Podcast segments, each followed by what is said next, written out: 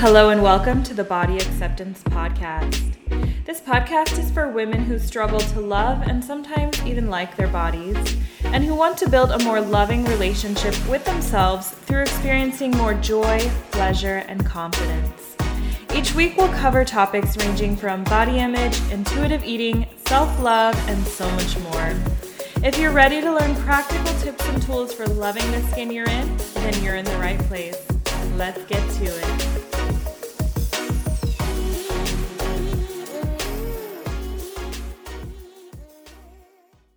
Hello, hello, and welcome to another episode of the Body Acceptance Podcast.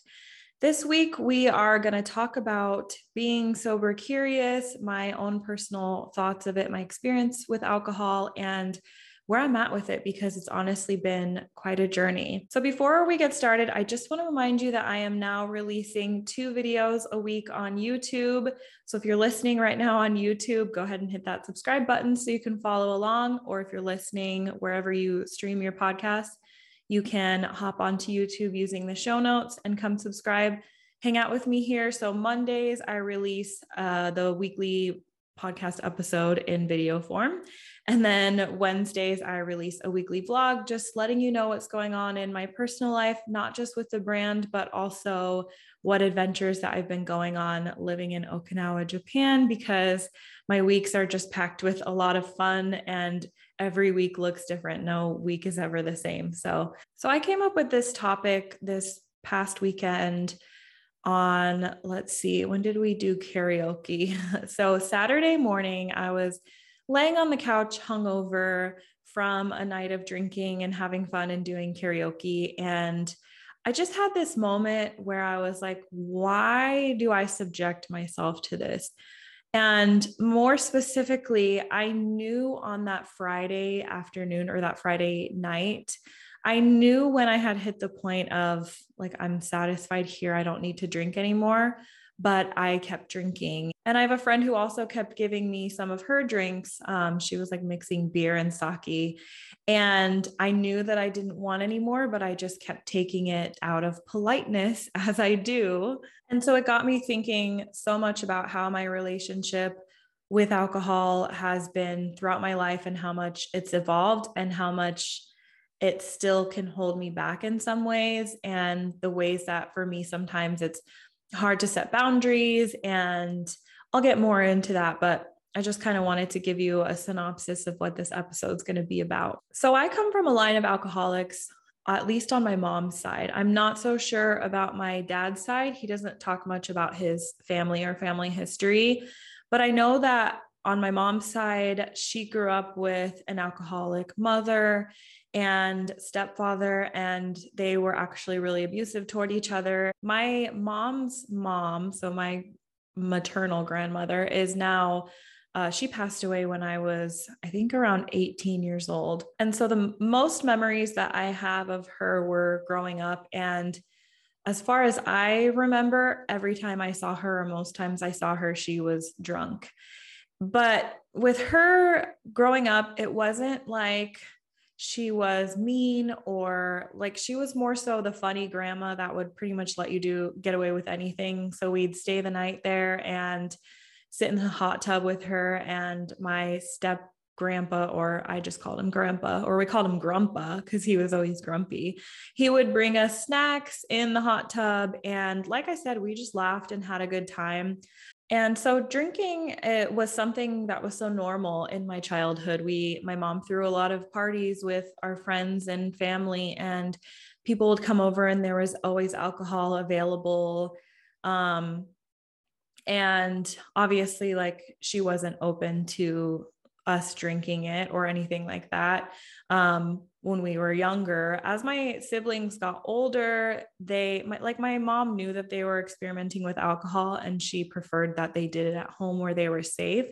And then as i got older she started allowing me to drink in the house too. And i remember the first time i got drunk or the first time i really drank was at one of my aunt's house for thanksgiving because again it was one of those situations where the family got together and there were just kegs everywhere and the parents went to bed or the adults went to bed and the kids had access and um, yeah So I know it might sound really irresponsible and really terrible, but I think this is the case for more people than they actually talk about. And to be honest, I'm grateful for being able to experiment starting at a younger age because by the time I was out of the house, I had learned to be responsible with alcohol and with drinking. So I was never one of those people to be out of control or need a babysitter. I'm always really responsible. And even when I'm drinking, I can still step into that like mother friend role. Um, so it's hard to be in that position and never feel like you are out of control with alcohol, but still at the same time be sober curious and be questioning, you know, how you want to use alcohol. I feel like when I turned 19, joined the military, and I moved to England, that's when I really started to use alcohol for a crutch. So it helped with my social anxiety. I knew that if I drank, I it would give me the courage to say the things that I wanted to say and be the person that I wanted to be it also gave me the confidence to go after the guys that I was interested in. So, alcohol became a way for me to not only socialize, but also escape whatever deep feelings that I was having, or um, especially around that age when I started to diet again because I was gaining weight from drinking and not really taking care of myself.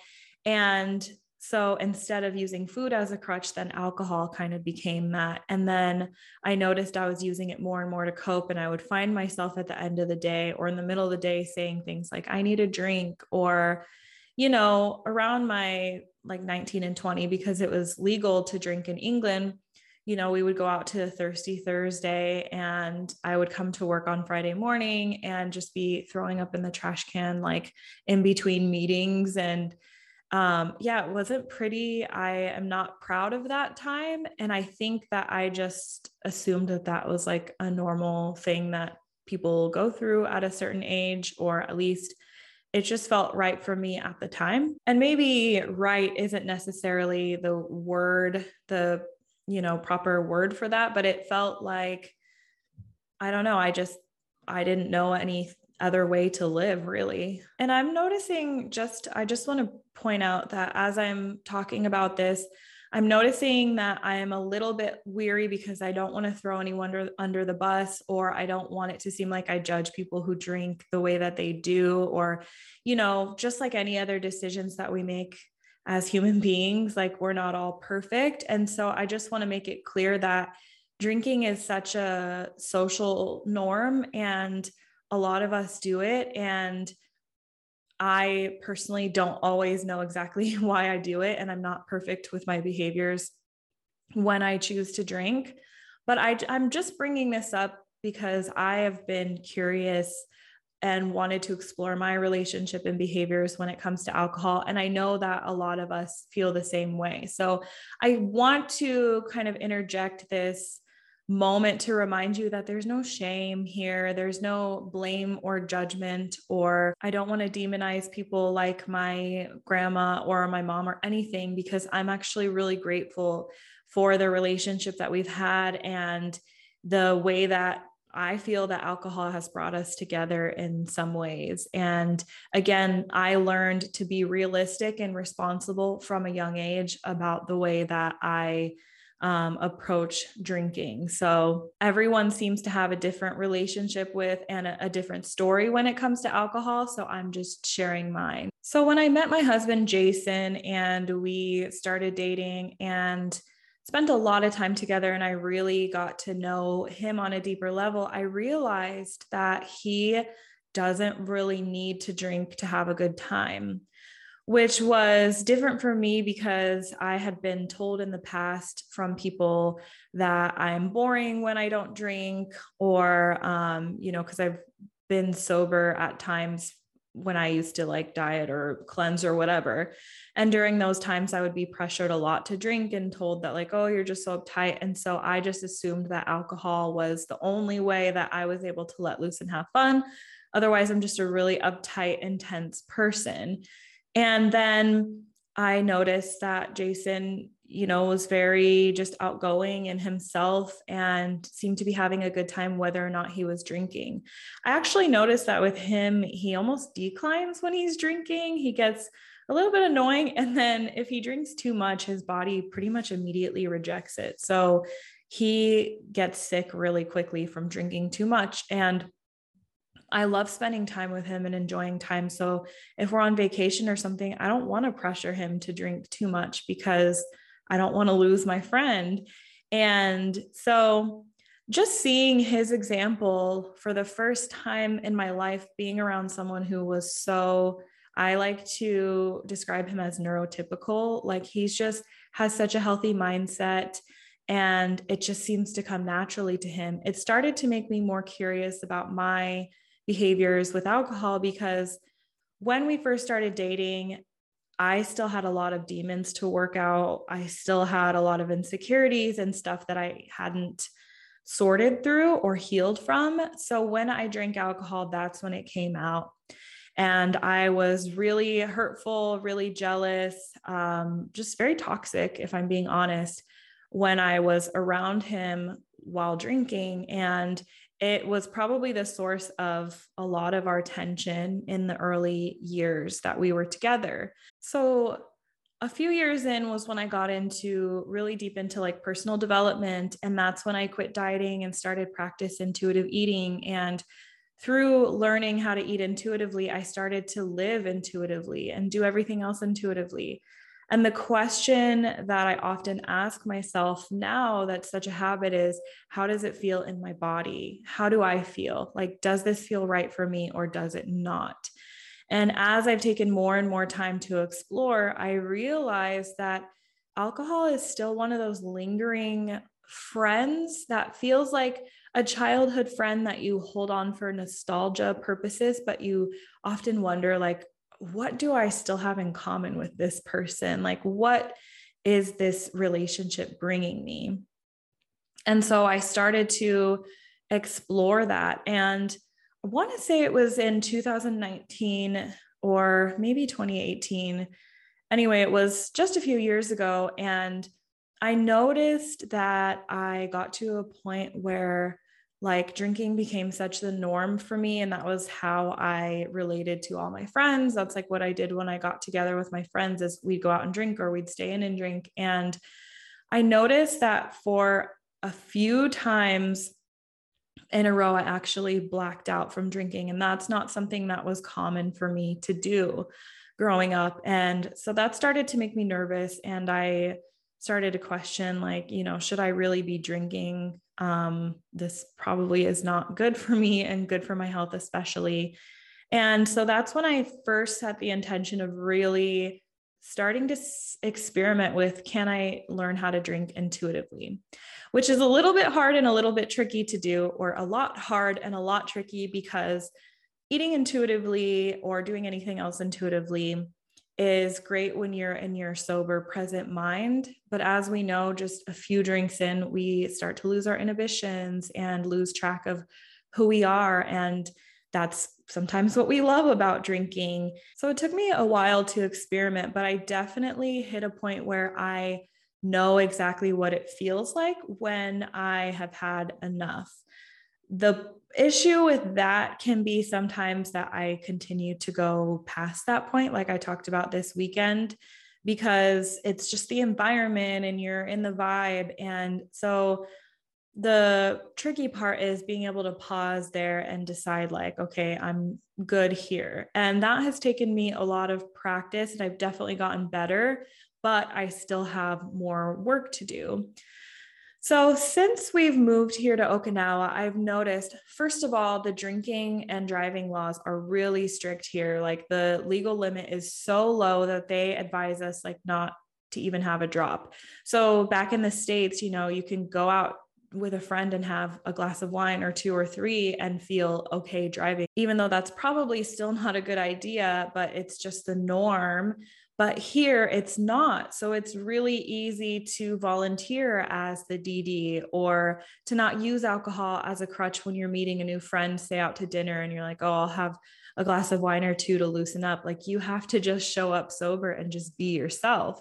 And that has really helped me when it comes to my social anxiety because I still get nervous and I still get anxious, but I'm able to actually work through how I'm feeling and and push past it because I don't have any crutch to fall back on. I just have myself. And so first of all, the strict drinking and driving laws here have made me really second guess my decisions to even just have a drink or two and drive.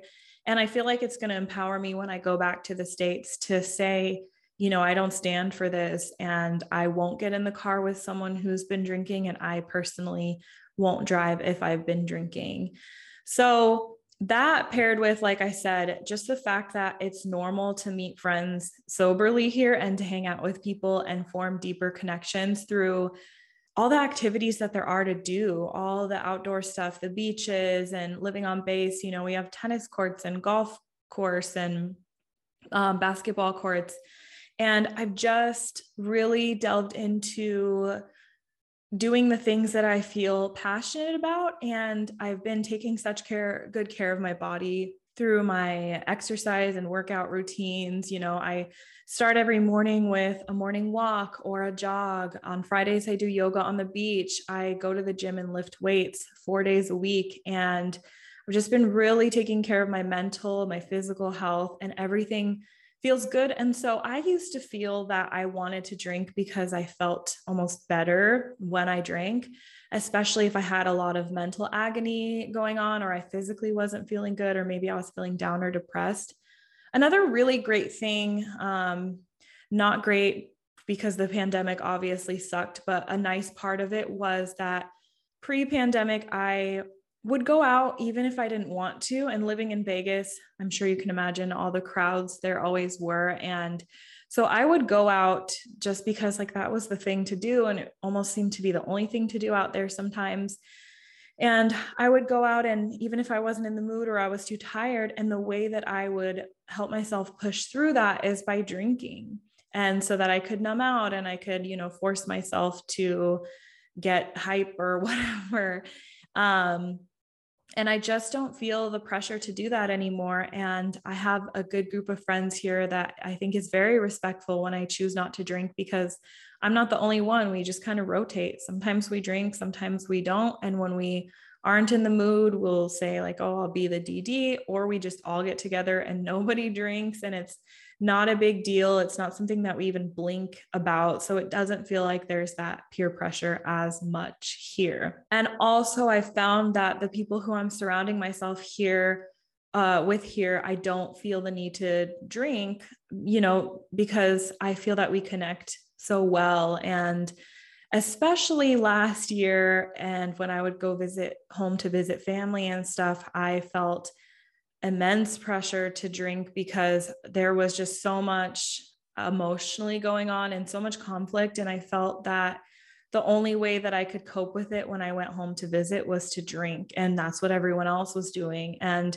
you know, when we get around our family, there's so much like history there. There's so much trauma that's likely unresolved, so many communication barriers with your parents or your siblings. And that's how I still feel to where sometimes it becomes so overwhelming for me that I just want to drink so that I don't feel too much or that I don't break down because it can be really draining.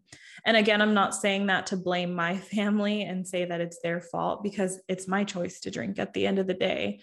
And it's my choice to set the boundaries that I need to. Basically, at the end of the day, I'm responsible for the choices that I make and the things that I put into my body. And so I'm not putting the blame on anyone, but it's just something that now that I have distance from and I'm seeing another way, I'm realizing like, I don't know if I could ever go back to the way that I was before. So, most recently, my um, periods have gotten more irregular than ever here. Um, I have had irregular periods since like I got my period when I was like 13 but I didn't know that your hormones and how balanced or not they are is such a huge indicator of your health. And not only did I spend years dieting and restricting and not nourishing my body enough and then over exercising in the process, but I also had what I believe now to be binge eating disorder for years. And binge eating disorder can also cause cycle irregularities and health issues down the line. So it wasn't until five years ago that I did quit dieting that I started to actually think about my hormonal health. And by then, it just seemed like things were too far gone. So that's been a back and forth thing on my mind for the last five years and something that I have been able to regulate them for certain periods of time. Um, but I do have to be really intentional during that time and intentional about how I'm treating my body, the way that I'm resting. You know, I almost feel people tell me sometimes that I seem so disciplined and that I, you know, take so such good care of myself or that it doesn't seem realistic for them but I have to be like this in order for me to have even a baseline of feeling good or not having anxiety, not having depression, and having the energy to get through the day if I'm not really careful and intentional, I can easily go downhill. And I don't like that because it holds me back from doing the things that I want to and living the life that I really want to. So it's almost like the currency that I have to pay in order for me to live the life that I do and feel the way that I do. And that's my incentive. We all have to find our source of motivation or our why of, you know, the reason why we do what we do. And so, one of the things that really throws my hormones out of balance is my blood sugar levels. If I have too much sugar at once, which includes sometimes the alcohol that I drink, whether it's wine or mixed drinks, alcohol itself can really throw things off balance. And so, where I'm at right now with my gallbladder being removed earlier this year and still experiencing really irregular cycles, and my blood pressure is high, and my cholesterol is slightly elevated, and my thyroid is off balance. I often think to myself, like, why would I even take a chance? Maybe other people who are in generally good health can handle, you know, drinking certain amounts every once in a while or more often than I do. But for me, it just is not really serving me anymore. I think at this point, my body almost has such an adverse reaction to alcohol that almost immediately when I start drinking, like a few drinks in, my face will turn red. I'll get really flushed and ear like my face feels inflamed, my whole body feels inflamed. And I almost immediately experience a headache. And what do I do for that? I take Excedrin almost right away, which you're not even supposed to take when you're drinking. And this all feels really vulnerable to admit, but I feel that I need to get real with myself and hopefully it can encourage you to not be afraid to get real with yourself sometimes when you know that you're doing something that isn't serving you. I'm not judging myself. I'm not saying that I'm a bad person. There are just certain behaviors that every once in a while I need to take a look at and assess what I want to do about it. And so that's how I'm feeling about this. Um, my body is obviously telling me that something is up. So the more I think about this, and you know, like I said in the title of this, I have been sober curious for a long time. And where I'm at with that is that I don't think that I want to go completely cold turkey sober because the way that like intuitive eating has worked for me, the way that I realize I'm wired is toward perfectionism and a very extremist mentality. And I can easily want to rebel if I give myself ultimatums. And um, at the same time, I will beat myself up if I break that ultimatum. And so I don't feel called to cut alcohol out completely. I think I would feel differently if I still had really destructive behaviors like, you know, being around people and being really toxic in that way, or if I felt that I was like an alcoholic, um, where I felt that I couldn't control myself. I still feel that like, for example, I will have a glass of champagne with Jason, or I'll have a glass of wine sometimes before we get into sexy time. And I realize that like one glass is perfect. It gets me feeling just a little bit, you know, spicy, but not so much where I'm tuning out and I'm numbing out and I'm not feeling what's going on. So I do really enjoy wine and champagne. And that's something that I just don't feel that I want to give up liquor and mixed drinks, I feel that I can give those up. I also do feel that every once in a while it's fun when you're out with a new, at a new place with your girlfriends or you're on vacation or something and they have this specialty cocktail. I think that's a time where it does feel, you know, like fun. But again, as long as I'm not like sucking cocktails, cocktails. as long as I'm not gulping cocktails down all night and drinking to uh, Robyn Youkilis in her book, Go With Your Gut, says something about drinking to remember versus drinking to forget. And I think maybe me even saying that, you're already thinking, like, I know the difference. I definitely know the difference of me trying to use alcohol as a crutch or a coping mechanism versus me just wanting to enhance that experience. And I realized that that experience will be enhanced to a certain extent when I'm like, again, one to two drinks in, maybe three at the most, but I do notice that I start to numb out and I am not as present. And for me, the more I get clear on my values, I realize I really want to be connected and present to myself and the people around me. And I can only be connected with the people around me as much as I'm connected with myself. So it's just another layer of me learning to really honor and respect and love this body that I'm in.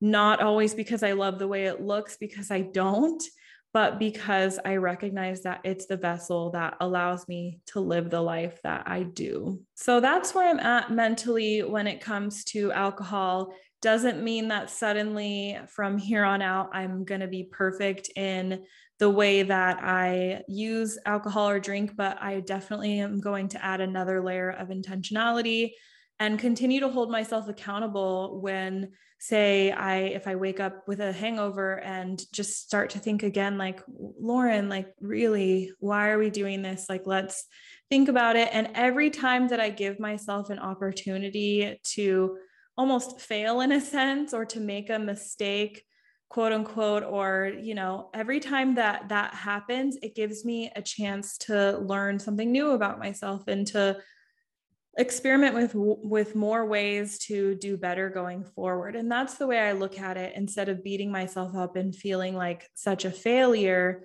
I'm able to just learn from each experience. And I do notice that I start to evolve and I grow. And if I notice myself backtracking, I just call myself out on it. And all of that has been made possible through all the work that I've done on building self trust and self accountability, and in some sense of self discipline. Just knowing, have a, having a really clear understanding of who I am and who I am deepening how I'm deepening my identity and who I've always known that I am, am deep down and you know what my life goals are and what my life's intentions are using that as a reminder when I'm making decisions that do or don't serve me and the choices that I make really are a vote for the person that I'm trying to become. And so I just take all of that information into account as I make any decision, not just when it comes to what I'm drinking, but like what I'm eating, how I'm moving my body, whether or not I follow through with my habits or what I tell myself I'm going to do or tell others that I'm going to do and following up with that. It all just comes together and helps me form decisions and information and just continuing to grow and evolve as, as a person. That's what it's all about. And I've noticed that since I've been more um, focused on those things, I experience depression and anxiety way less regularly, which is a huge step because I'd say for the first 20 or so years of my life, most of it was depression and me being numb and trying to play a smaller version of myself and just being unhappy in who I was in my relationships. And so I'm really changing that narrative by building such a strong relationship with myself. So I'm curious to know your thoughts on this episode, if it resonated with you in any way, if you felt any strong kind of feelings, or if it just made you think of anything, or if you have any encouraging words for me, or if you want to share it with a friend who may be struggling with something similar. Um, I would love to continue the conversation with you on Instagram. I'm at Lauren M. Kendrick. If you don't already follow me there, Lauren M. as in Marie Kendrick.